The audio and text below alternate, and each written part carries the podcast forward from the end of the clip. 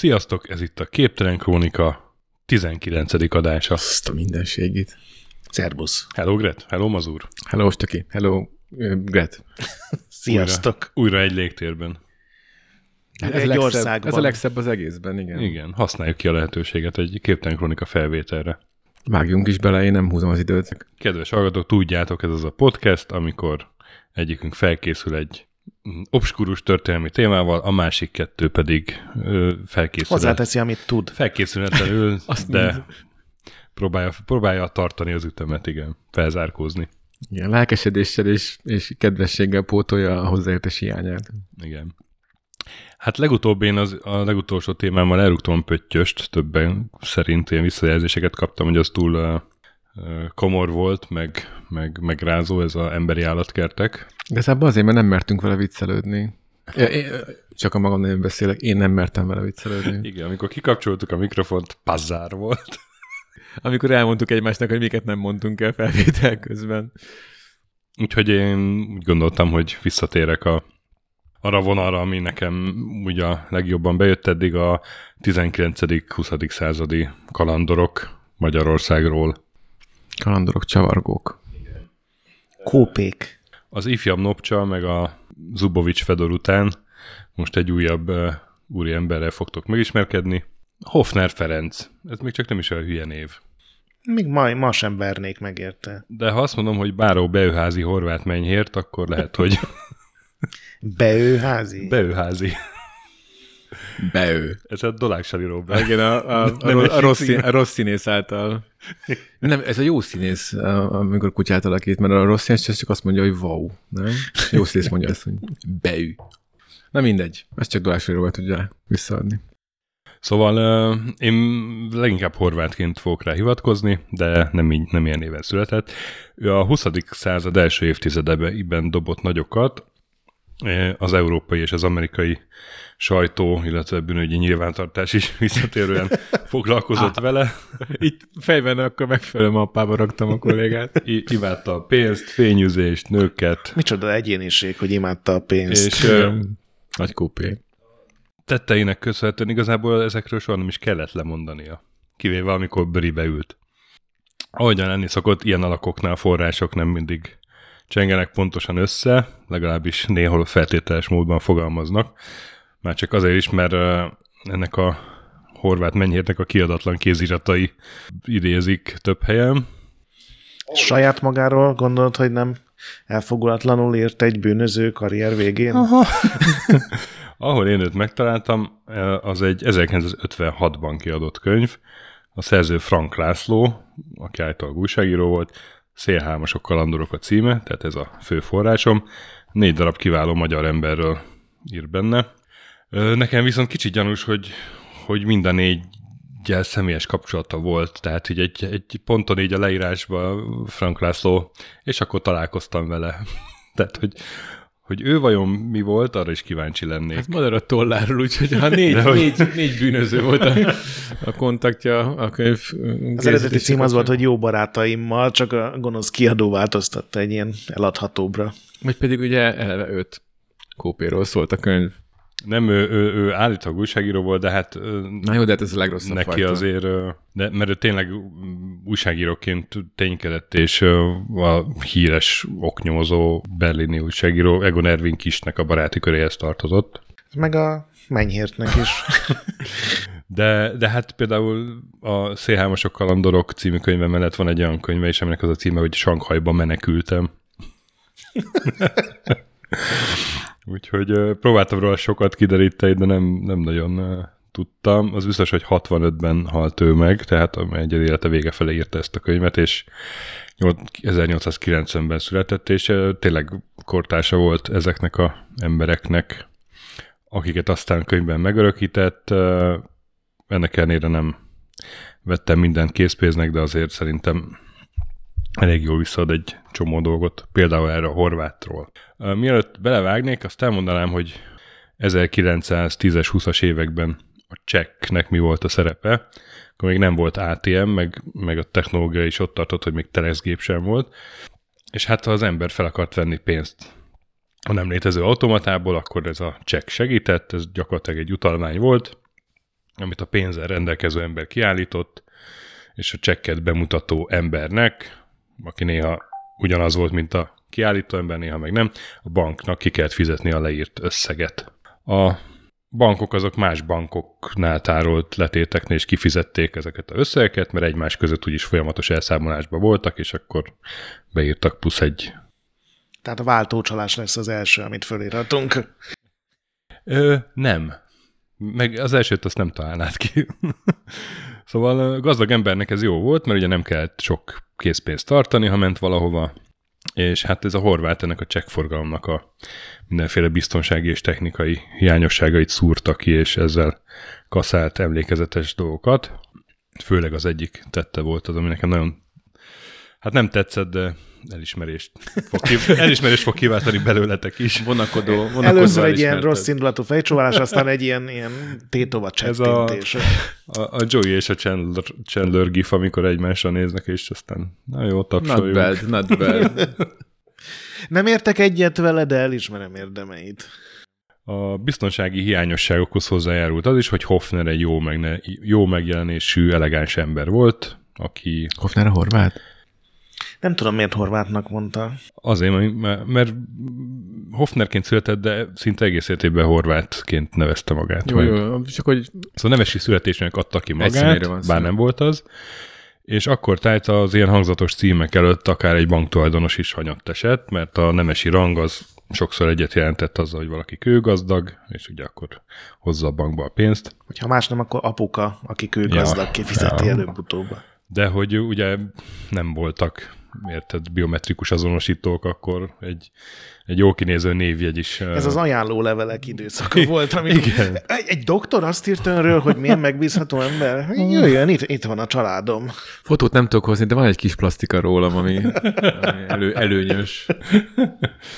És még azt is hozzátenném így előjáróba, hogy általában ő nem egyedül dolgozott, mert volt egy bandája, aminek így cserélődtek a tagjai, de azért voltak fix emberek is. Jellemzően ő találta ki a balhékat, és a bandatagok viszont... Andrássy, Almássy. Bandatagok viszont eléggé összezártak. Veszett, hogy valakit elfogtak és börtönbe került, akkor egyrészt nem adta ki a többieket. A többiek viszont támogatták addig, amíg ki nem szabadult, vagy szabaduláskor várta egy nagy zsákmányrész őket. Ilyen nagy tortában csempésztek be bajszert. Nem hagytak senkit a terepjárójában, a cellájában dideregni. Na, szóval ez az ember 1890-ben született Kolozsváron, egy ernyőkészítő kisiparos fiaként, Hoffner Ferenc Menyhért néven. Ernyőkészítő? Ernyőkészítő. Tudod? Napernyő. Azt nem tudom. Esernyő? Ejtőernyő? Igen, ez egyik sem. Szép ernyő. Mindhárom egy érdekes szakmának tűnik. Igen, csak korainak. Hát esti mását akkor is. Legyen esernyőkészítő. Járt több középiskolába is, elég rossz gyerek volt, és egyikből kicsapták, ment a másikba. És az egyik iskolában ismerte meg későbbi állandó tettestársát, Sugar Vilmost, aki... Hát, rövidebb nevén R. Akinek leginkább azt köszönhető, hogy ezeket a bizonyos kiadatlan emlékiratait azt megőrizte az utókornak, és rajta keresztül tudhatunk egy csomót Hoffner Ferenc Menyhértről, aki technikumba is járt, és műszaki végzettséghez is jutott, állítólag gépészmérnökként, de később ezt azért többen kétségbe vonták. Valamennyire volt neki technikai képessége és affinitása, az egészen biztos. Korán elkezdte azt már, hogy ha személyes adatot kellett megadni, akkor hazudott. Egy ideig én is mindig azt mondtam, hogy Ló utca 1 a címem. Mondom a céget, Fake BT. Ő azt állította, már egész fiatal korában is, hogy ő a keszthelyi nábobnak, Festetics Tasziló hercegnek a természetes fia, akinek a neveltetését az atya azt egy kolozsvári bíróra, Horváth Gáspárra bízta. Azért lássuk, hogy rejtő volt ennek a csúcsa, aki Párizsban úgy szerzett szobát, hogy a magyarok szökésben lévő cárja. Az elegáns. Én szeretnék megemlékezni a Tasziló névről, amit olyan ritkán hallunk ma már. Ugye? Már aki. Már azon mi a középső neved? Hát ezt... Attól függ, milyen társaságban mozgok. És sem mindig adok meg pontos és helytálló adatokat. Szóval, hogy Festetics Tasziló herceg természetes fia, akinek az apja egy kolozsvári Horváth Gáspár nevezetű bíróra bízta az ő neveltetését, és aztán végül ez a Horváth Gáspár őt adoptálta, és így lett Horváth. Ez volt a háttérsztoria. Tehát, hogy felvette a nevelő... apja örülhetett ennek. Felvette a nevelő apja nevét. És ennyire szerettem, hogy ennyire nem. Megmondom őszintén, hogy nem bírtam megfejteni a Beöházát, hogy ez a Beöházi, ez honnan jön, ezt rengeteget googliztam, és a Arcanum se nyújtott segítséget. Ha valaki tudja, mi a Beöháza, akkor következő adásba bemondjuk. De... És ez nem ilyen mesterségesen rosszul írt név? Valószínűleg kitalált dolog volt különben. De... lehet, hogy Bőházinak kell mondani igazából. Hát tudod, ez nem jutott eszembe. Na mindegy, szóval, hogy onnantól kezdve Beöházi Horváth Menyhért báró volt, annak adta ki magát, és a nemzetközi elfogadó parancsok se Hoffner Ferencre szóltak, hanem Melchior von Horváth, vagyis hát ugye Horváth Menyhért névre. Első balhéja. Nem váltó csalás volt. 22. Nem váltó. Akkoriban még legális nem váltó volt. Csalás. Nőnek adta ki magát. Szóval...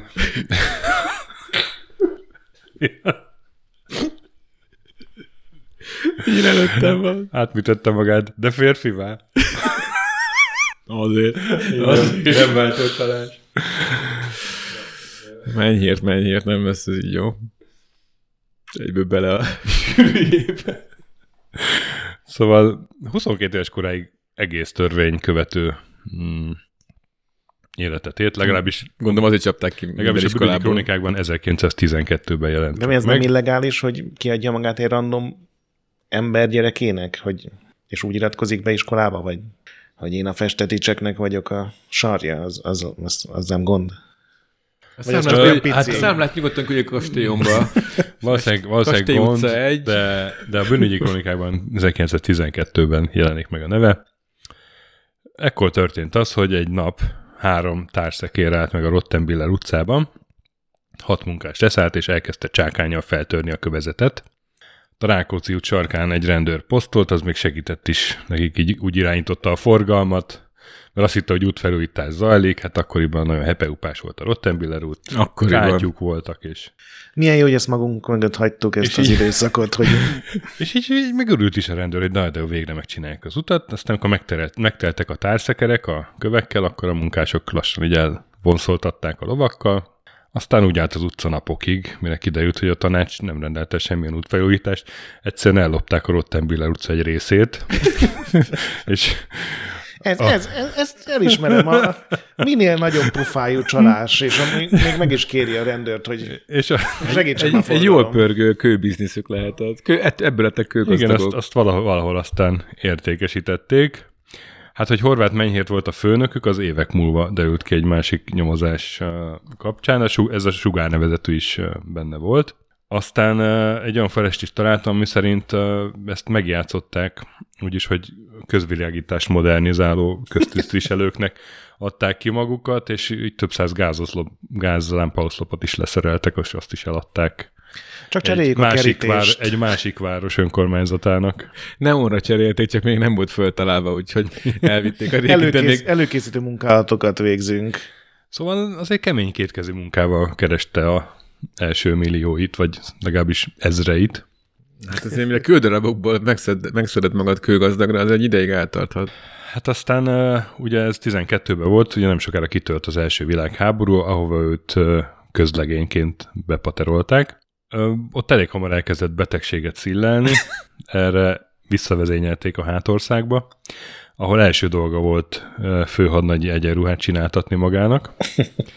Gondolom, hogy egy világháborúban, hátországban valószínűleg nem sűrűn igazoltattak főhadnagyokat, úgyhogy onnantól kezdve ő azért eléggé szabadon mozgott, ilyen ellátó tisztnek adta ki magát, és elkezdett kereskedőket megkopasztani. Az a szendvics jól néz ki, a seregnek kellene. Egy termék mindent kérhetnénk? Elég homályos ekkorosok balhé a hiányos feljegyzések miatt. Az biztos, olyan, hogy... ha mással törődtek volna az emberek, nem? Igen. Az biztos, hogy többször is megbüntették egyenruha jogtalan viselése miatt. Ebből egy idő után elegelt, és inkább civilbe öltözött, és kiadta magát egy kolozsvári medikusnak, egy budapesti klinikán. Tehát dezertált. Hogy ne kelljen harcolnia, így van. De az még illegálisabb szerintem, mint a... Igen. Orvos hiány volt, úgyhogy beengedték, de hát aztán kiderült nyilván, hogy ő kamú, nem orvos. Remélem még időben. Akkor kirúgták.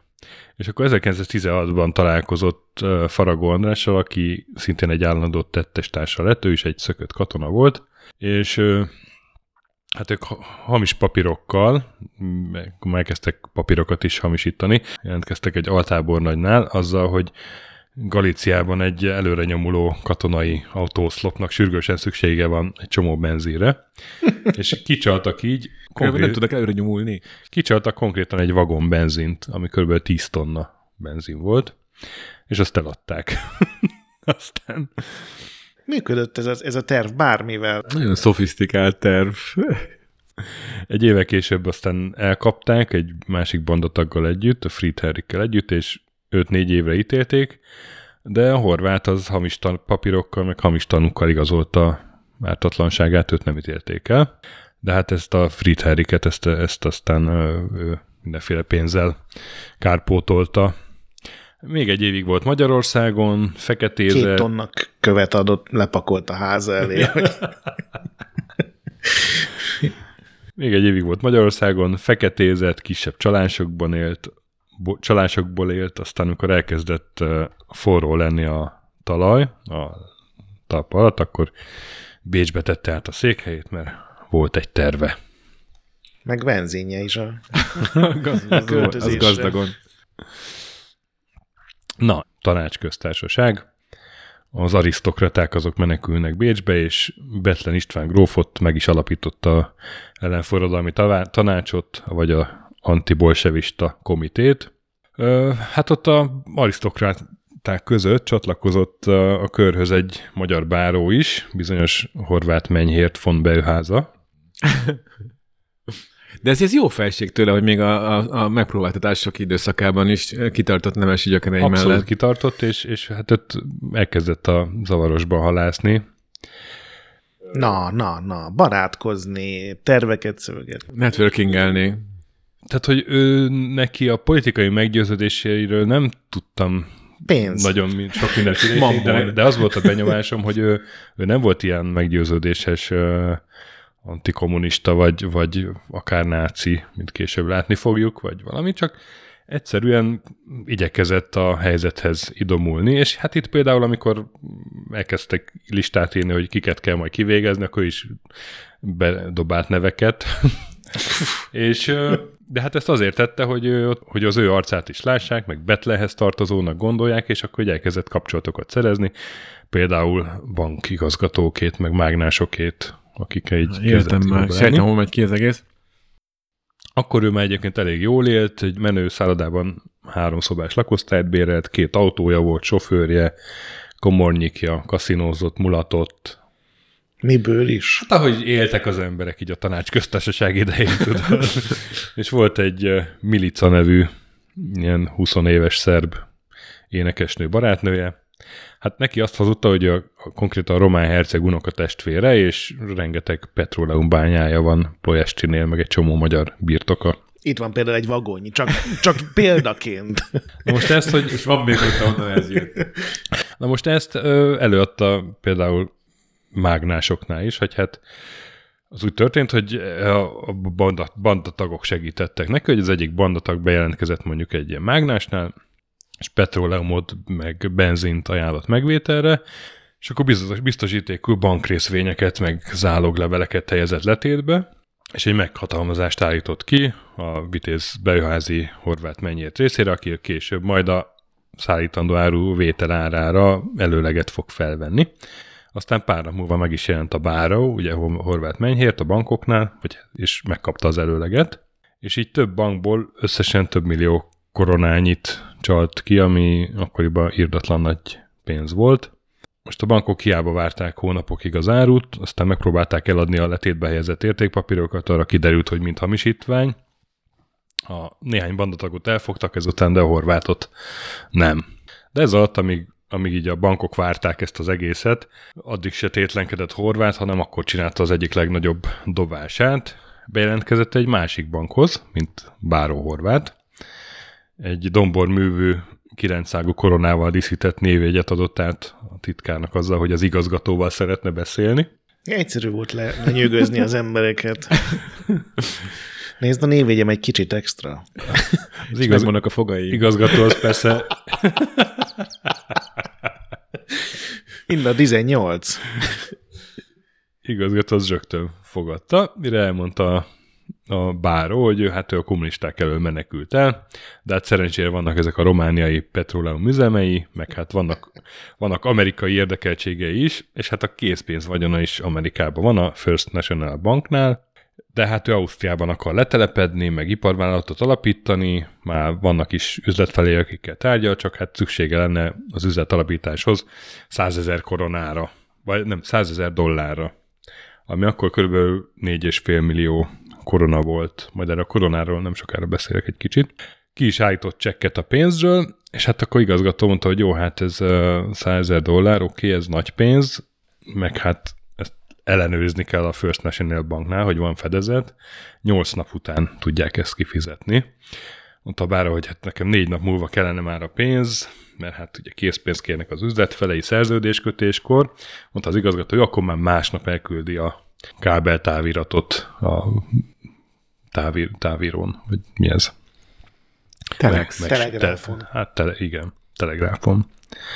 Akkor még volt másik. Miután ezt megcsinálta, ezt még egy másik belvárosi nagybanknál, majd még egy magánbanknál is egyetlen délelőtt, 2 óra alatt 3 banknál bejelentkezett így 100 000 dollárra. Ilyen Menyhért 11 helysznek tűnik. Menyhért van. Nem is tudod, hogy mennyire, hiszen másnap ezzel az említett Sugar Vilmossal, aki egyébként elektrotechnikus volt, akcióba léptek. Eltérítették a vezetékeket? Egyikük az Burkersdorfba ment, a másikuk a Baden felé vezető útra, mert hogy ez korábban már Horváth megtudta, hogy ezeken a helyeken futnak ki Bécsből a fő távíró vezetékek, hogy itt vannak az elosztószekrények. Munkásurában voltak mind a ketten, csákánnyal feltörték az aszfaltot. Nem volt gyakorlatuk. Rutinból ment. És akkor megtalálták az úttest alatt a kábelnek a elosztó szekrényét, ott elvágták a kábelt, és az általuk vitt hordozható távíróval rácsatlakoztak, és beültek a lyukba, és vártak. Felhekkelték a távírót. Beültek a lyukba, és vártak kagylóval a fejükön, és mind a ketten ismerték a morzjeleket, és figyeltek egész nap. Színyei Morze, pipipipápápál. Hú.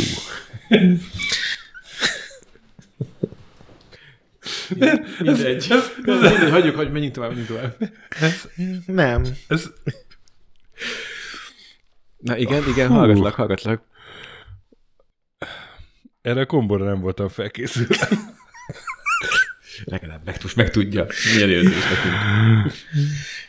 Ezt érzitek ti? Minden egyes alkalommal. Néha rosszabb. Szóval, hát ott elég sokáig kellett ülniük. Egész nap, egész éjjel, sőt a következő nap is ott ültek. Nyilván volt náluk szendvics, meg kísértek a lukba, meg nem tudom. De... az igazi élet, nem?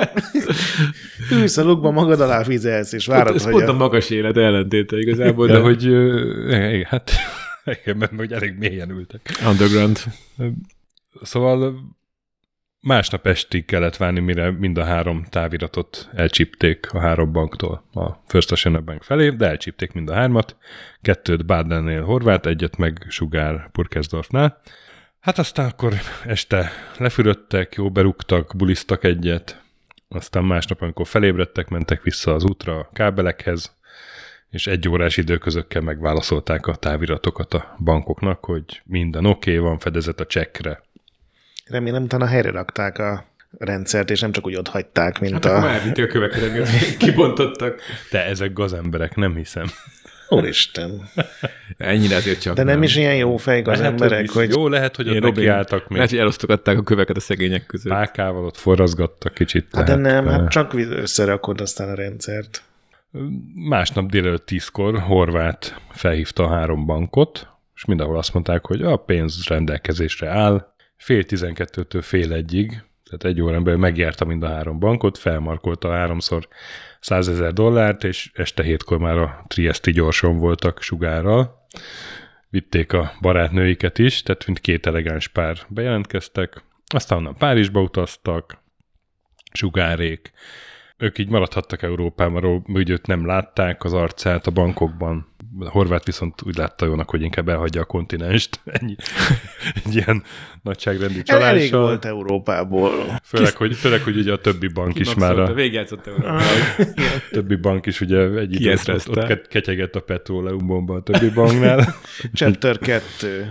Úgyhogy egy kis Nápoly, egy kis Capri után a szépséges Milicával Rio de Janeiroba. Ó, akkor tényleg elég messze. Távoztak, igen. A balhéból Horváth egyébként $200,000 kapott, mint főkolompos, Sugár az 100,000, de hát azért abból is elég jól élt. Na, tehát Rio de Janeiroban vagyunk, a villanegyedben egy nagy házat bérelt, cselédséggel, 2 autóval, smúzolás, networkölés, a helyi nereseket megismerte, mint Báró Beöházi az egzotikus Európából. Furcsa, hogy nem cserélte le a nevét az új kontinensen, nem? Hogy az... Aha. Ehhez egész ilyen domboros névjegykártyát tudod mennyibe került nyomtatni, akkor az igaz. Voltak, azt hiszem használt más neveket is, de így visszatérően ez mégis ragaszkodott. Hát viszont a nője hát az... Ebben a korszakban megérted, arra bent egy faluba, hogyha el akartál válni, aztán soha többet nem találkoztál semmi ismerőssel. Hát lehet, hogy bankos körökbe körbe megy, hogy van ez a Menyhért, aki sokat kér, de hackeri a rendszert, a távírókat. Hát lehet. A nő viszont nem volt túl boldog, a Milica, mert ő szerepelni akart. Ő énekesnő volt, és hát kiprotekciózott neki a Horváth a riói operában egy próbát, de hát kiderült ott, hogy nincs neki elég jó hangja ahhoz, hogy ott szerepeljen. Erre hát épített egy operaházat. Voltatok már ti is úgy, hogy megtesztett mindent a csajnak. Horváth alapított egy filmvállalatot, rendezőket, díszleteseket fogadott fel, és neki állt filmeket csinálni, amikben Milica szerepelt. Nem, hogy valódi filmeket, vagy csak az egész kamu volt? Valódi nem? Filmeket. Sajnos ezek nem maradtak fenn nagyon, mert hát ezek mind sorra megbuktak. Máratlan fordulat. Fél év alatt elfolyt a bécsi zsákmány nagy része. $180,000. Így. Maradt 20,000, azt be akarta fektetni. Szerencsére volt egy terve megint. Kapott ugyanis egy fülest, hogy a Gran Chaco hegylánc, ami Brazíliából Paraguayba nyúlik, tehát ott azon részen ilyen gazdag olajlelőhelyek vannak. Hát ugye neki már volt dolga korábban petróleummal. Így is mutatjuk. Úgyhogy Paraguayba utazott, 3 hónapig ott. Tudja, hogy kell kitermelni, amennyiben más már ezt kinyerte is. Másodlagos kitermelés. Paraguayba utazott, ott 3 hónapig szakértőkkel járta a hegyeket, és végül a szakik ígéretesnek minősítették a lelőhelyet. Annyira remélem, hogy átteszik a fejét. Megfelelő szakvéleményekkel. Visszament Rióba, ahol hát Milicának hűlt helyét láttam, mert a csaj az inkább leszerződött egy varietébe, most, hogy már apu nem finanszírozta tovább a filmezését. Ennyire szerepelni akart minden áron. Hát, ugye? Hát figyelj, a művészetet azt nem akart elengedni. Ugye a Horváth az nem szomorodott el nagyon, alapított egy bankot, Banca Rio de Plata néven, és bejelentette a Brazil Ipari Minisztériumnak a kutatási eredményeit.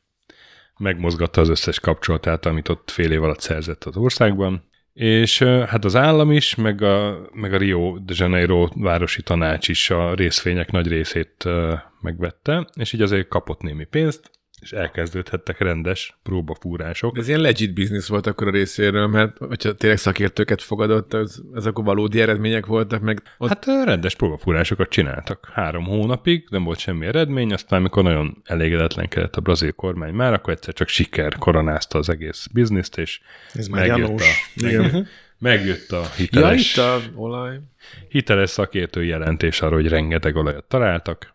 Hát erre elkezdett felmenni a Rio de Plata bank árfolyama, kitört egy ilyen kisebb petróleumláz, mindenki akart egy darabot a részvényekből, és hát egyszer csak megint kőgazdag ember lett, amikor már éppen félő volt, hogy elszegényedik. Úgyhogy 1921 májusában kivett minden pénzt, minden részvényt pénzét, és Nápolyba hajózott. Vissza. Mielőtt kiderült volna, hogy az összes szakértő jelentés hamisítvány. Csepp olaj nincsen.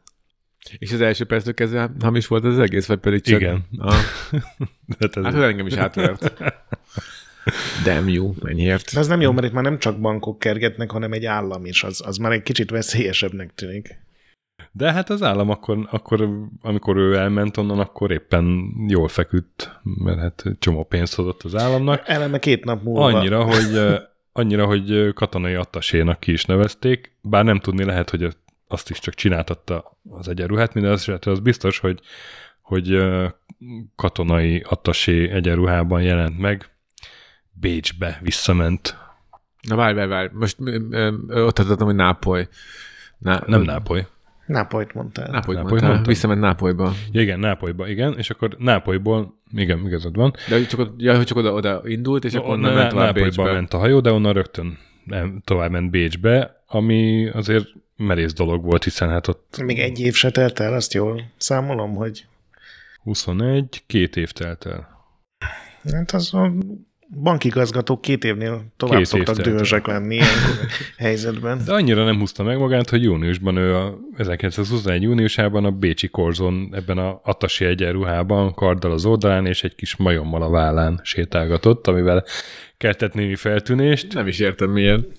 És a diplomata negyedben foglalt lakást Beöházi Horváth Menyhért néven.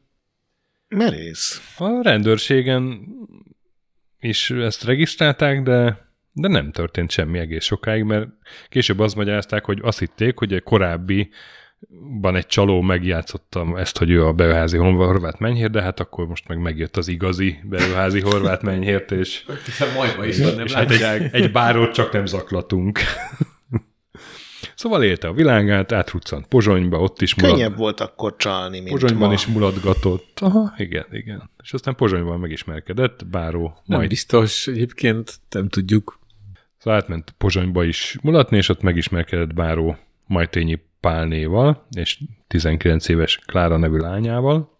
Nem tudom, hogy a Majtényi Pála hol volt akkor, meg mi történt vele, ezt nem bírtam kideríteni, tehát hogy ez egy özvegy volt, vagy elvált, bár ő nem tudom, de hogy ő egyedül volt, nem volt nincstelen, volt saját kastélya, birtokok, és hát beleszeretett a Schneidig diplomatába.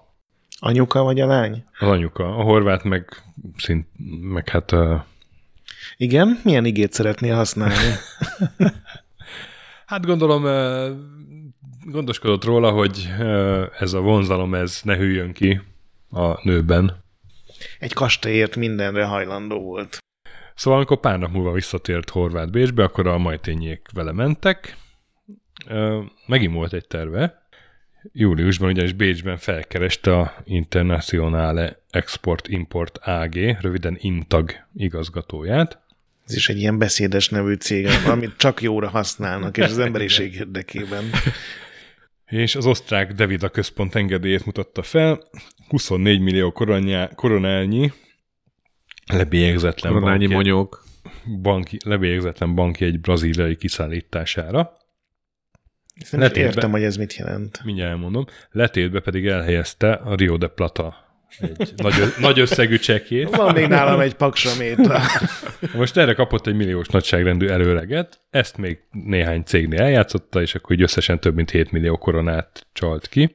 És az Intagnak volt egy másik igazgatója, egy bizonyos Zinger Vilmos, őnek annyira megtetszett ez a biznisz, hogy ő még több millió névértékű lebélyegzetlen bankjegyet vásárolt össze a saját számlájára, és átadta Horváthnak. Na most akkor erről a magyar koronáról egy kicsit beszélnék, meg mi ez a lebélyegzés. Szóval az első világháború után ugye felbomlott az osztrák-magyar monarchia, aminek korona volt a pénzneme, és hát akkor felváltotta ezt a koronát mindenféle saját pénz a környező országokban, de nem rögtön, hanem volt egy több éves átmeneti időszak, amikor forgalomban maradtak a monarchiának a koronái, de az utódállamok egyszerűen felülbélyegezték azokat ilyen saját bélyegzővel. Tehát volt... Ha bement a bankba, akkor azt Volt magyar korona, cseh korona, meg nem tudom, és csak mindegyik a régi monarchia korona volt, csak egy plusz bélyegzővel, amiből kiderült, hogy melyik ország koronája igazából. Mondom, ez addig volt, amíg így apránként le nem cserélték ezeket az országok aztán valami saját pénzre. Na most ezek a különböző bélyegzési koronáknak az árfolyamai, ezek nagyon hamar elkezdtek egymástól eltérni, és így lehetett azért nagyon ügyeskedni, mondjuk például lebélyegzetlen koronákkal.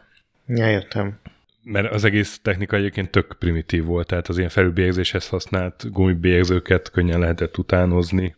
Magyarország pedig utolsóként cserélte le a pénzét, aminek eredményeként az ilyen közös pénznek aztán igen nagy hányada rekedt az országban, és ezből lett egy ilyen elég nagy hiperinfláció. Végül aztán Magyarországon csak 1927-ben váltotta le a pengő a koronát, ilyen egy a 12.500-hoz arányban váltották akkor.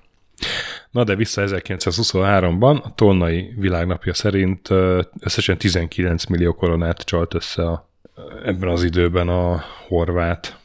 Ez szép, szép. Aha. Óradíj.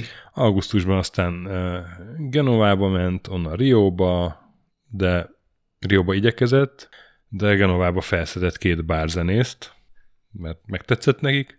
Aztán lekésték a járatot, akkor még inkább elmentek Rómába, meg Monte Carlo-ba, meg Rivierába, egy kisebb udvartartást vitt.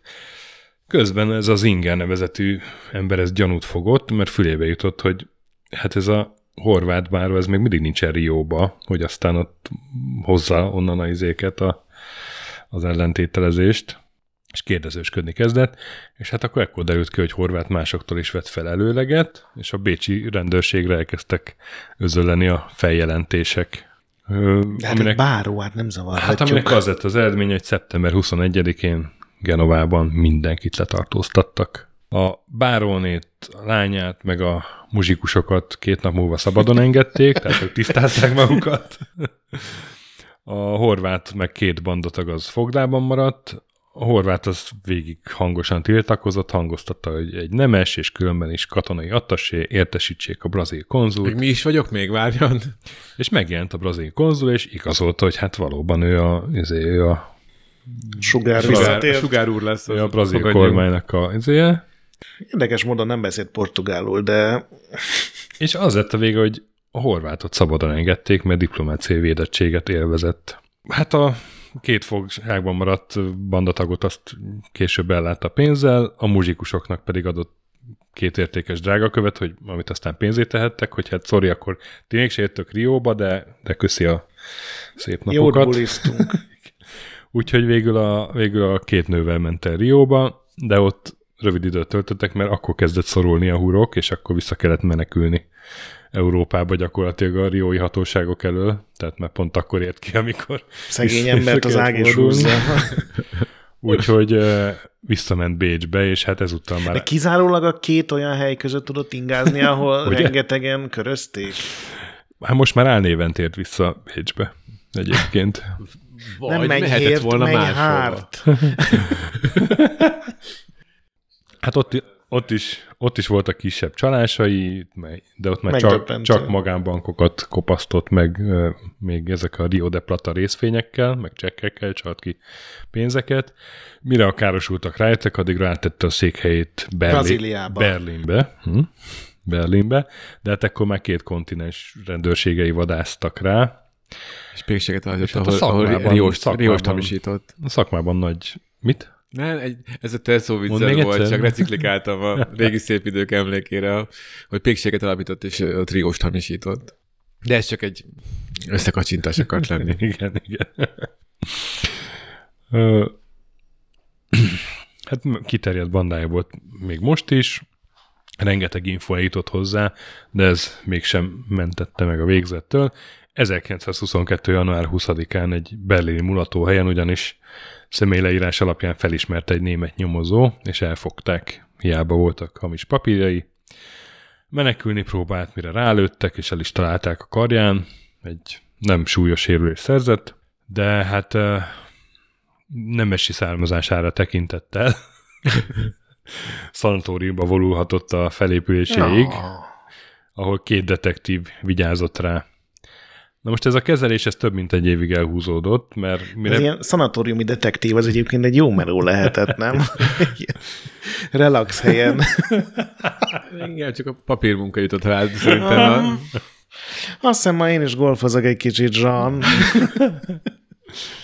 Szóval, hogy elhúzódott, mondom, több mint egy évig ez a felépülés, mert hát mire begyújult az a lőttseb, az orvosok egyszer csak találtak gránátszilánkokat a báró hátában, egy régi háborús sérülést. Uh-huh. Ahogy az lenizakott. As you do. Hát akkor abból is ki kellett gyógyítani. Szóval így közben ő ott azért kijárkált a szanatóriumból, mert annyira nem volt rosszul persze. A nyomozók kísérletében természetesen. Hát üzleti ügyeket is intézett, a nyomozók is elkísérték, és gyakorlatilag Horváth rendőri felügyelet mellett tudott még pénzt kicsalni innen-onnan. Miért beépítette a bandájába a rendőröket? Nem, hanem hát ő mégis... Várjanak meg volt, kint, köszönöm. Vagyona, voltak. Csak rendőrök voltak. Tehát, hogy nekik arra kellett figyelni, hogy ne szökjön meg. Végül 1923 nyarán kiadták Ausztriának, ahol megvolt a tárgyalása. 23 őszén, 2 nap alatt. Addigra lebuktak a bandatagok is szép sorba. Hát akik aztán ilyen saját úton próbáltak pénzeket szerezni, az egyik például kloroformmal elkábított egy nőt, és elrabolta az ékszereit, szóval ott ők a kevésbé kifinomult módszerek hívei voltak. Csökkent a minősége a bűncselekményeknek. Higul a szakma. Nem vallottak Horváthra, most mondom se kell, mondom összezártak. Én próbálom, hogy ne HP-t képzeljem el így a horvátozás közben, de nem, már elengedtem, nem megy. De a világ az ekkor tudta meg, hogy valójában kicsoda ez az ember, és hogy nem is nemes, hanem hogy Hoffner Ferenc. De nemes, csak örökbefogadta a nevelőapja. A Horváth az végig hangoztatta, hogy ő Beöházi Horváth, Báró Horváth Menyhért, és kikérte magának, és hogy a budapesti... És a Festeticset nem kérdezte meg senki, hogy... Hát ő akkor meghalt már szerintem. Tehát, hogy ő eleve egy olyan Festeticset választott. Ja. És hogy azt állította, hogy a budapesti rendőrségnek az adatai, ez, hogy Hoffner Ferenc, ez teljes tévedésen alapulnak. A báróné az még mindig hit neki, ez a Majtényi Pálné, és szentül hitte, hogy itt valami félreértés van, és igazságtalanul bánnak így a jóképű nemessel. A végig nem is sejtett semmit? Még várjál. Hogy hazudna? Hát olyan gyönyörű. Ezen a ponton emberek nem hazudnak. Ezen a ponton itt tartott a báró. És igen. Klára meg olyan hangosan forgatta a szemeit ezekre a beszólásokra. Apám annyira hülye. Úgyhogy sorra vonultak fel a károsultak, de a védelem is tudott tanukat hozni, például a 2 muzsikust. Minket nem baszott át. Akik csak a hála legmelegebb hangján tudtak beszélni a tekintetes úrról. Nekünk ott a lopott drága köveit, hát ez egy aranyember. Még nem váltott, nem próbálták beváltani, hogy nem derült ki, hogy alapvetően üveggyöngyökkel. Hát mindennek ellenére végül elítélték 6 év börtönre. Nem igazság. Steinben elkezdte leülni a büntetését, Pécstől nem messze. De hát ott is volt egy terve. Hál' Istennek. A rabok azok eléggé tisztelték ott, mert hát addigra nevet szerzett a szakmában, és egy kisebb legenda lett a sorozatos csalásaival. A börtönőrök, meg az igazgató, börtönigazgató, meg attól szeppen meg, hogy hát itt egy nemes. Mert hát... Hát nem. Hát de ők ennek hittek, hát érted? Értem. A perirat ugyan azt állítja, hogy ön nem nemes, de annyira határozottan állította. Segített az is, hogy meg volt még a majba, mert az sokat dolgozott. Az igaz. Meg. Segített, hogy folyamatosan kapott nagyobb pénzeket kintről a szabadlábon levő fiúktól, és hát állítólag a fegyencruhát is úgy viselte, mint egy született úr. Kacagányként. Mert hát első fanyókára vetette a csíkos felsőjét. Mert hát az első dolga az volt, hogy meg... És a bosik, ez feldobta nagyon a szettet. És szipkával szívta a bentgyártott cikket. Csíkos helyemkedőt így a mellényzsebből. Szóval azért, mert az első dolga volt megvesztegetni egy őrt, hogy a fegyháznak a szabó műhelyében mérték, után rászabják a ruhát. Tehát, hogy ez volt az egyik első dolga. Helyen vannak az elvárásai az élettel kapcsolatban. Lehetne ilyen súlyenkert egy kicsit, hogy álban, hogy legyen esés, hát nézzen már, úgy, mint te hinnan a gatya. És ilyen frakfazon lehet, hogy hátul két ilyen lobogó. Szóval, hogy tényleg azért egy arisztokratikus jelenség volt még rabruhában is így. El is érte 3 hónap után, hogy a börtönnyomdában dolgozhasson. Egy többszörös okirathamisítóról beszélünk. Mi baj lehet abból? Érdeklődve tanulta ott a betűszedés. Szóval így néz ki egy bankjegy. Újabb fordíjait, egy Max Woboda nevű fogolyat barátságot. Dehogy onnan, mondja csak. Kötött. Tehát, hogy ez a Max Woboda nevű fogoly is ott volt a nyomdában, akivel egy barátok lettek. Ő egyébként váltóhamisításért volt elítélve. Volt közös témájuk. De jó, hogy ilyen emberekre bízták a nyomdát. fél éve volt börtönben, fél éve raboskodott, amikor az igazgató behívatta, és közölte Horváttal a rossz hírt, hogy hát elhalálozott az édesanyja, mint erről a család bécsi ügyvédje megírta egy hivatalos levélben. Dorotea Annunciata Soledad infánsnő, ő királyi fensége, Valenciában elhalálozott. És hát az ügyvéd az elküldte a madridi közjegyző levelét is, ami szerint a báró 5 millió pezetát örökölt. Viszont ez a közjegyző 130 000 pezetát kért örökösödési illetékre, ami körülbelül 200 000 shilling volt. Lehet, hogy ez az első, ő találta föl ezt a szkímát. De... Ez kb. 200 000 shillingnek felelt meg, mert akkor Ausztriában már bevezették a shillinget, helyett a közös korona helyett, és ilyen 1/10-be váltották körülbelül. Tehát több millió magyar korona volt ez a 200 000 shilling. Horváth azt mondta, hogy neki nincs ennyi pénze, de hát gondolkodik, hogy kitől kérhetne, és akkor harmadnapra kiallgatásra jelentkezett a igazgatónál. Hát csak lenne valaki, aki adna nekem egy csomó pénzt, még több pénzért cserében. Neki van ez az ismerőse, ez a Majtényi Pálné, írna neki egy levelet a bárónő. Hát mondom, ez a nő, ez még mindig szerelmes volt, és hitt neki, annyira hitt neki, hogy jelzálog kölcsönt vett fel egy prágai banknál az egyik birtokára, hogy összeszedje ő ezt a nem kis pénzt, de hát személyesen az ügyvédnek akarta kifizetni a pénzt. Az ügyvéd az válaszolt, hogy oké, jött is, meghatalmazást kért a Horváttól, megtörténtek ezek a találkozások, a nő kifizette a pénzt az ügyvédnek, ügyvéd pedig elutalta a jegyzőnek. Na most telt az idő, nem történt semmi, az ügyvéd megsürgette a jegyzőt, mire visszajöttek levelek, a címzet elutazott. Igen. Luxus útra.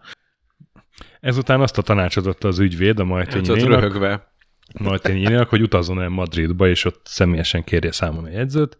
A bárónő ezt megtette, de megadott címen egy panziót talált, és mondták, hogy hát ott tényleg volt egy ilyen nevű közjegyző, de csak átmenetileg ott volt, egy ideig ott lakott, aztán már nincs ott. Hát a bárónő visszament Bécsbe, akkor érezte, hogy átverték. Beszámolt az ügyvédnek meg megszólt a lelkiismerete, meg hát félt, hogy azt hiszik, hogy ő is beavatott, mert hogy a ügyvéd az tényleg egy ügyvéd volt. De ha félt attól, hogy beavatottnak hiszik, akkor ezek beavatott volt. Nem volt az. Tényleg egy bécsi csak ügyvéd volt. Igen, így van. Úgyhogy ő felmondta rögtön Horváthnál a meghatalmazását. A Majtényi Pálné az természetesen nem bízott már ebben az ügyvéd, hogy egy másik ügyvéd elment perre, hónapokig húzódott a nyomozás, minden. Okirathamisítás volt a vád, ugye Horváthot vádolták. És mindenki azt hitte, hogy Horváth tagadni fog, de Horváth az a bíróságon azt mondta, hogy kérem szépen, igen, én eszeltem ki ezt a komédiát, van egy bűntársam, soha nem árul meg, hogy ki az. Kicsaltunk a bárónőtől 200 000 shillinget, deal with it. De hát ezt azért csináltam. Kapok még fél évet? Nem, hogy ezt azért csináltam, hogy a jogos jussomat kicsaljam, bárónő ugyanis nem 2, hanem 600 000 shillinggel tartozik nekem. A bárónő ezt az egészet aljas hazugságnak nevezte. Erre a Horváth védője bemutatott több levelet, amit a bárónő írt, amiben is elismerte a tartozását. Ez a bárónő kézírásával az ő levélpapír. Ilyen zsírkrétával volt 2-0 a számok mögött. Én IOU feliratú cetlit. Tehát a bárónő kézírásával, az ő levélpapírja, az ő ritka parfümjétől illatoztak a levelek, és hát ezek annyira tökéletes levelek voltak, hogy a bárónő az így megütközve nézett, hogy tényleg én írtam, de nem emlékszem rá, és állítólag egy ponton el is ájult, annyira megzavarodott így a helyzettől. Végül a bíróság felmentette Horváthot. Mekkora plot twist lenne, hogyha a lányát beszervezte volna már korábban. Úgy gondolták, hogy hát ez nem szép dolog, de hát mégis a saját hűsát igyekezett kicsikarni. És olyan hihető ez a sztori. A bárónő az többet nem nézett Horváth felé, Csehszlovákiába visszament, és hát már elég szegényen pár év múlva szegény meghalt. Hát az történt... De akkor a Horváth az tényleg... Tehát ilyen, ez nem az a kedves. A következő történt. Ez a Svoboda, ez jót volt spanyolul, a fegyház nyomdájában elkészítették az örökösödési iratokat, leveleket, és egy éppen szabaduló rabbal kijuttatták a horvát banda egyik tagjának, aki Madridba utazott, és a főjegyző nevében onnan kezdett levelezni egy bécsi ügyvéddel, és akkor az ügyvéd hivatalból értesítette a börtönt. Tehát ez volt a csalás mögött. Egyébként a 200 000 shillingből a horvát csak egy kis részt tettem, mert a többit az akkor már csomó ülő bandatagnak a segélyezésére fordította. A bárónő leveleit pedig az egyik szabadlábon levő bandatag, bizonyos Jarinai Ákos hamisította, aki által mestere volt a művészetének, és nagyon tökéletesen tudott. Ez az őrült tudós archetipust képzelem el, aki csepegteti pipettárral a ritka parfümöt. Igen, napokon át válogatta megfelelő parfümöt. Nem tudod, egy fásabb illat volt az. Ez a 20. szintű karakter, de minden skill pontot a levélhamisításra rakott. És, több citrust. Szóval azt kezdtem mondani, hogy összetört ez a szerethető zsivány karakter ezáltal, hogy ezt a szerencsétlen nőt így... Igen. Nekem már ott, hogy nem csinálták meg a távérót. Az már tisztán jelezte ott érezted, hogy a karakterét. Erről ennyit. Mint aki nem viszi vissza az Osan parkolóban a kis bevásárlókocsit. Ez ugyanaz. Hát ezt lehet azért csinálni, hogy így támogasd azokat, akik vissza... Nem. Akik nem csévélik vissza a videókazettát, mielőtt vissza a kölcsönzőbe. Ez egy napi szintű probléma, igen. Menyhért. Na, hát Horváth Menyhért 1928-ban szabadult, miután letöltötte büntetését. Minden 6 évet lehúzta? 6 évig börtönbe volt, így van. Na most sietett volna, hát ez úgy tűnik, hogy elég jól. 6 év style. Na most Ausztriának első dolga volt, hogy kiutasítsa az országból, vagy az osztrák hatóságoknak, úgyhogy Berlinbe ment megint, de már ott is túl sokan emlékeztek rá, úgyhogy némi kavargás után Svédországban kötött ki. Ó, ez új, én Párizs tippeltem volna. Svédországban ott ekkor a ország leggazdagabb embere, Ivan Kreiger nevű mágnás volt. Rossz napok várnak rá. A gyufa király. 28 országban volt 15 gyufagyára, világ gyufatermelésének egy... Mi az, hogy 28 országban volt 11 gyára? 28 országban volt 150 gyufagyára. 150 gyufagyára. Mi az, hogy országhatárokra építette, hogy... Inflálja a számokat. Összezavarja az adóhivatalt. Afrikában azon 4 ország találkozik valami folyóparton. Bejárat Szlovákia felől. Szóval egy időben a világ gyufatermelésének a 70%-a hozzá tartozott. Hogy átkozódhatott, amikor föltalálták az öngyújtót. Kőgazdag ember volt. De ő is csak élősködött a szegény proletárokon, mert hát csak a szegény gyufáruslány történetére neki nem jutott semmi. Nem szép dolog. Na és hogy igen, és hát voltak mellett fatelepei, papírgyárak, vasművek, igen, és hát a legértékesebb mindközül. Horváth azt gondolta, hogy hozzá kell törleszkedni, mert hát ez a Kreiger, ez egy nagy ember, és hát a Kreigernek megtetszett. Lefújta a port a majomról. Megtetszett a... Baby Showtime. És így bottal előjön, hogy még egyszer utoljára. Az utolsó nagy balé. Miért visszavadul? I'm too old for this shit. Már csak a pépes banát képsz. Már csak egy villával szétnyomkodott banát tenni.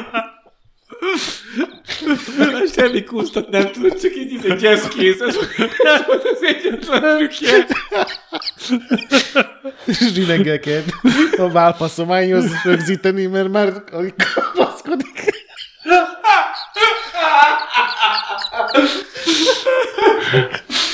Hát vécéltek előlett a kitömött majmot, és így oda. Hát csak a nevét hordtam. Biztosított üvel oda. Na, szóval, hogy ő egy...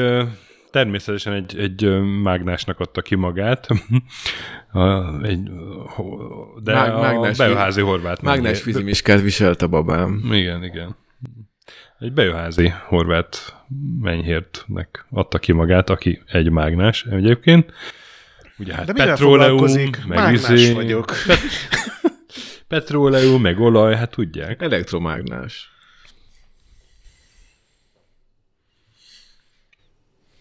Hiába tartasz hatásszünetet, azért még más is pont néha egy rossz szó viccel.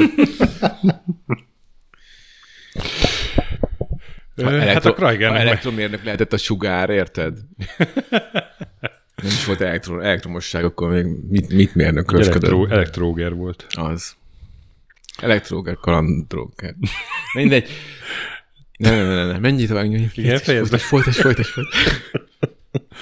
Szóval a Kreigernek megtetszett a dörzsölt báló, már csak azért is, mert akkor már ez a Kreiger is egy szélhámos volt, csak kicsit nagyobb léptékben. Oh.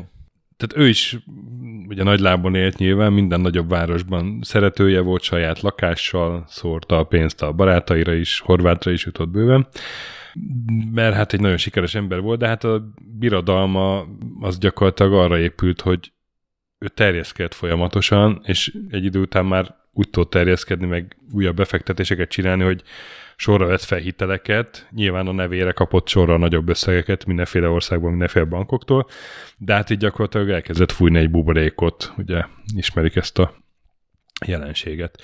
Most a Horváth az több üzleti útjára is elkísérte, és hát egyik ilyen úton történt, hogy Horváthnak a fülébe jutott, értesült arról mindenféle ilyen forrásai, nem tudom honnan, azt nem értek. A bűnözői internet. Hogy Svédországban, Norrbotten tartományban sikerrel lehet arany után kutatni. Hát ezt elmondta a Kreigernek, akivel rögtön meg is alapították a Norrbotteni Aranybánya Részvénytársaságot. Kreiger megadta két megvesztegethető geológus nevét, akikkel aztán... Ez milyen, mikor ez a reputáció a szakmában. Ők bárhol letanúzzák. Az eposzi jelződ. Hogy az van arany, ja, az van, ott van rengeteg arany, igen. Akik aztán 2 hetet töltött ott, és meg is születtek a pozitív szakértői eredmények. Ennyi aranyat még sose látott. Áll ki a földből. Kis kalapáccsai. Hallom, hát ez maga is hallja, arany. Felhúztak erre egy nagy sajtókampányt, áradtak a befektetők az RT-be, de a Horváth szerint a Kreiger nem volt túl hálás, mert őt is aranybánya részvényekkel fizette ki, nem pénzzel. Korán féreg. És hát ez nem is tetszett neki, úgyhogy ő 1930-ben elhagyta Svédországot. A Kreiger az... Engem átvertek itt.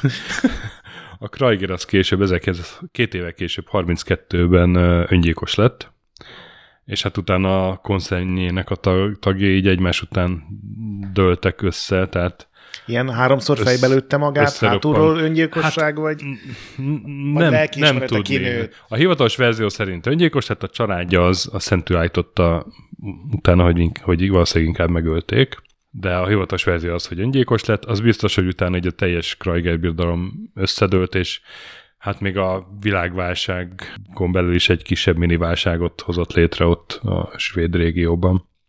De hát addigra Horváth már 2 éve Németországban volt. 1930-ban Berlinben. Na megint? Ahol előre fizetett egy paparazzót, hogy fotózza le, hogy ő megérkezik, és írják meg a lapok, tehát ott is a prioritásai. Nem csak a csalók, de az ilyen influencerek is sokat tanultak tőle. A zsabós börtönviselet, a lefizetett paparazzik, a kibérelt magángépek. Biztos, hogy voltak olyan napja, amikor csak pirosat evett. Na most a Berlin 1930, hát ez a Weimari köztársaságnak a utolsó évei. Tehát akkor egy nagyon zűrös hely volt. A nácik azok rohadtul megerősödtek, de hát velük szemben az ellenállás is erős volt, tüntetések voltak, felvonulások, erőszakba forduló mindenféle nyilvános rendezvények, teljesen bizonytalan politikai-gazdasági helyzet, rengeteg munkanélkülivel, nyomorgóval, miközben Hitler 106 emberre jutott már be 1929-es választásokon a birodalmi gyűlésbe. Szóval lehetett sejteni, hogy itt valami rendszerváltás következik, és hát azt is lehetett azért érezni, hogy kik lesznek annak a nyertesei. Na most ebbe a zavarosba igyekezett bekapcsolódni Horváth, hogy akkor kicsit ott halászni fog. És így ismerkedett meg Jan Hanussennel, a híres birodalmi asztrológussal, nem tudom, a Szabó István. Igen. A Szabó Istvánnak komolyan a trilógiának, ugye az egyik, az a Jan Hanussenről szól, talán pont a harmadik. Ugye Klaus Maria Brandauer? Igen. A színész. Klaus Maria Brandauer, igen. Most hát ő Prágából került Bécsbe, ez a Hanussen, és hát ott találta meg magának a bizniszét. Hát ő ugye ilyen szemfényvesztő volt, vagy hát látnok. Hát ilyen birodalmi léptékű szemfényvesztő. Igen, de tehát ő kicsibe kezdte, de hamar felfigyelt rá ugye az okkult tanokra egyébként fogékony Hitler is, és hát aztán... Hát meg az egész vezetésben ez bizony nagy divat volt. Igen, viszont... Nem csak Hitler. A Göring meg a Goebbels az ferdeszemmel nézett rá, mert kicsit a ő vitolájukból fogta ki a szelet, és hát ennek mi búsítunk.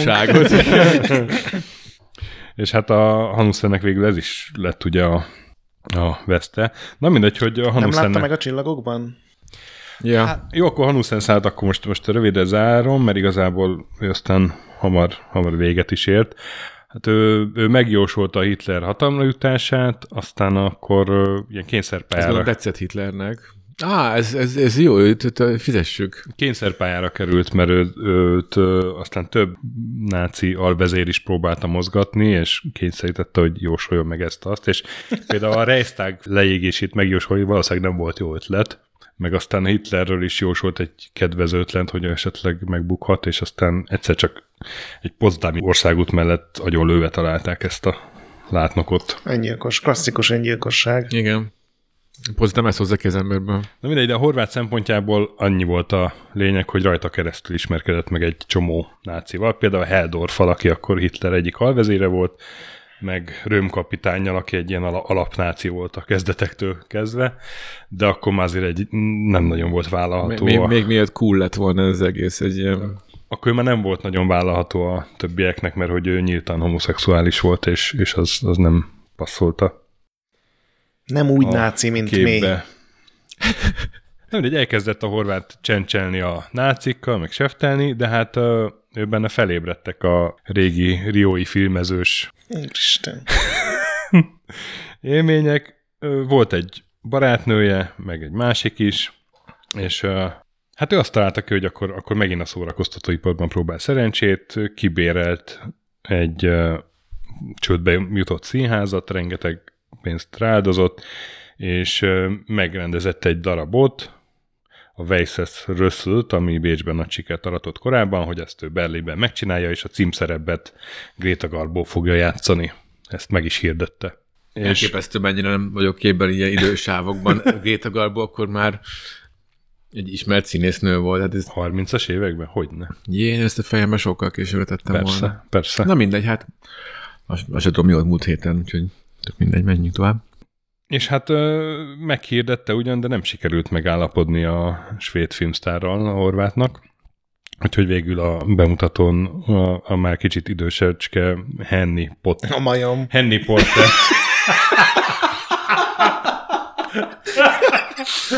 Ez már tényleg az utolsó meló. De itt a majom. Púderezik az arcát. Úgy hívom, Greta Garbo. Ja, amikor kinyomtattál 10 000 posztert, és nem jön össze a szerződtetés, valamit ki kell találni.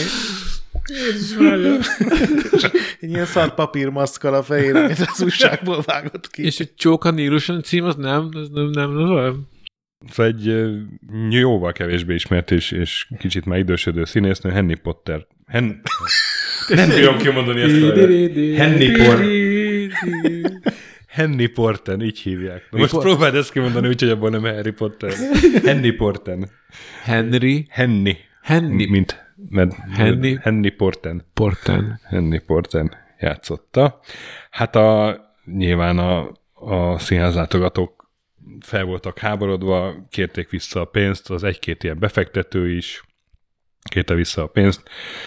Úgyhogy Horváthnak igazából csak a jobboldali ilyen politikai összeköttetései révén sikerült elkerülni a börtönt, mert hát az is fenyegette akkoriban.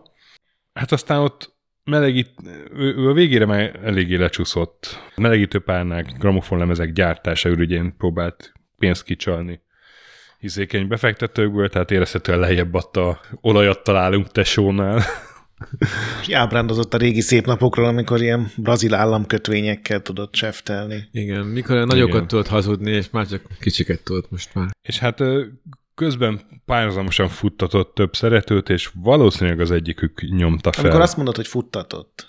Nem, párhuzamosan tartott magának két szeretőt is, és valószínűleg az egyikük, vagy az egyiküknek az apja volt az, aki feljelentette őt az ilyen stikliai miatt, de hát a fasiszták azok nem nézték jól szemmel az ügyeskedőket akkoriban, és hát kíméletlenül elbántak vele, pláne az se volt jó pont, hogy ismerte Hanussent, meg Röhm kapitányt, aki meg közben ugye Hitler elleni merényletnek egy kulcsfigurája lett, aztán őt is kivégezték. Szóval az a vége, hogy ő... Ne barátkozzunk nácikkal. Az a vége, hogy ő utoljára Dachau-ban látták, és aztán örökre nyoma veszett, szóval a vége az ilyen kevésbé látványos, ugyanakkor érthető. Hát de látod, ez, nácik azok ilyenek, azok nincs egy tekintettel egy sztorinak a happy endjére. Nem egy móka szerető népség volt. De hát az biztos, hogy volt pár olyan éve, amit úgy élhetett, mint a világ leggazdagabb emberei, nagyjából mehetett bárhova. Hát jó, ami hát így Bécs volt és hogy az út, Brazília. Ezt az utat ilyen nincstelen mágnások meg átvert banktordonosok szegélyezték, az már egy másik kérdés. Nekem az egész sztoriból ez a korai hekkelés az tetszett, nagyon, ahogy ülnek a gödörben, és két napig várnak a 3 táviratra. Na az érdekelne egyébként technológiailag, hogy az eleve, hogy hogyan, nem is előttem, hogy ez hogyan működött, meg hogy lehetett ezt így eltéríteni, hogy az náluk landolt, és nem ment tovább, és hogy így rá tudtak csatlakozni, és visszaválaszolni. De egyébként ilyen karakterek a Woodhouse könyvekben szoktak feltűnni, ilyen negatív szereplő fényében, ez a váltócsalás, meg ilyen rossz részvények, meg átvert bankok az ott is. De picit több, szerintem ez az ő kényszeressége az, hogy eljátsza az arisztokratát, meg ebben érzek valami, lehet, hogy csak ahogy elképzelem, ilyen komikusan vagy. Bullyingolták az általánosban, amikor először elkezdte mondani ezt hogy én igazából nemes vagyok ám csak. Jó, megverték, és akkor na jó, majd fogtok ti még fizetni nekem. És összedöntötte a svéd gyufaipart is mellékesen, vagy hát összedőtt körülötte. Ja, hát... Jó sztori volt. Ez volt báró Beöházi Horváth Menyhért született Hoffner Ferenc története. De az, hogy nem bírt megszabadulni ettől a névtől, és nem talált ki egy újat, ezt sem értem. Nem akart. De ez nekem ez így tetszik benne, hogy de valószínűleg volt egy ilyen nagy vágyódása erre, hogy ezt így valóságként is élje meg. De hát én pszichologizálom. Mondod, a végére már elhitte. Hát szerintem nem is lehetne ezt máshogy, mint hogy valahogy igazából el ne hinnéd valamilyen szintig. De nem tudok mesterbűnöző, hogy csak gondolkodni. Sajnos. Klassz sztori volt. A végén egy kicsit dolgozhattál volna, hogy valami happy end-el érjen véget, de hát... Ja, hülye. A majom lehet, hogy jó létben. Mint a Ford Fairlane végén a koala. Elment variété kritikusnak a végén, vagy nem tudom, vagy... Szerintem is. Mi nem így elképzelni. Vagy... Beállt végtelen társával együtt Shakespeare összest megírni. Igen. Hú.